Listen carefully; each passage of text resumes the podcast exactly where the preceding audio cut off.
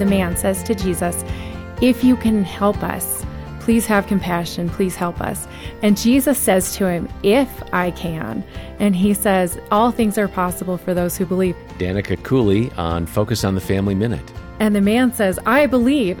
And then immediately after that, he says, Help me with my unbelief. And for me, that's such a great picture of how um, we like to depend on ourselves. And we just really can't do in our own strength the things that we want to do. So I pray that prayer all the time. I believe, help me with my unbelief. I want to lead my kids to you through your word. Help me to open the Bible today.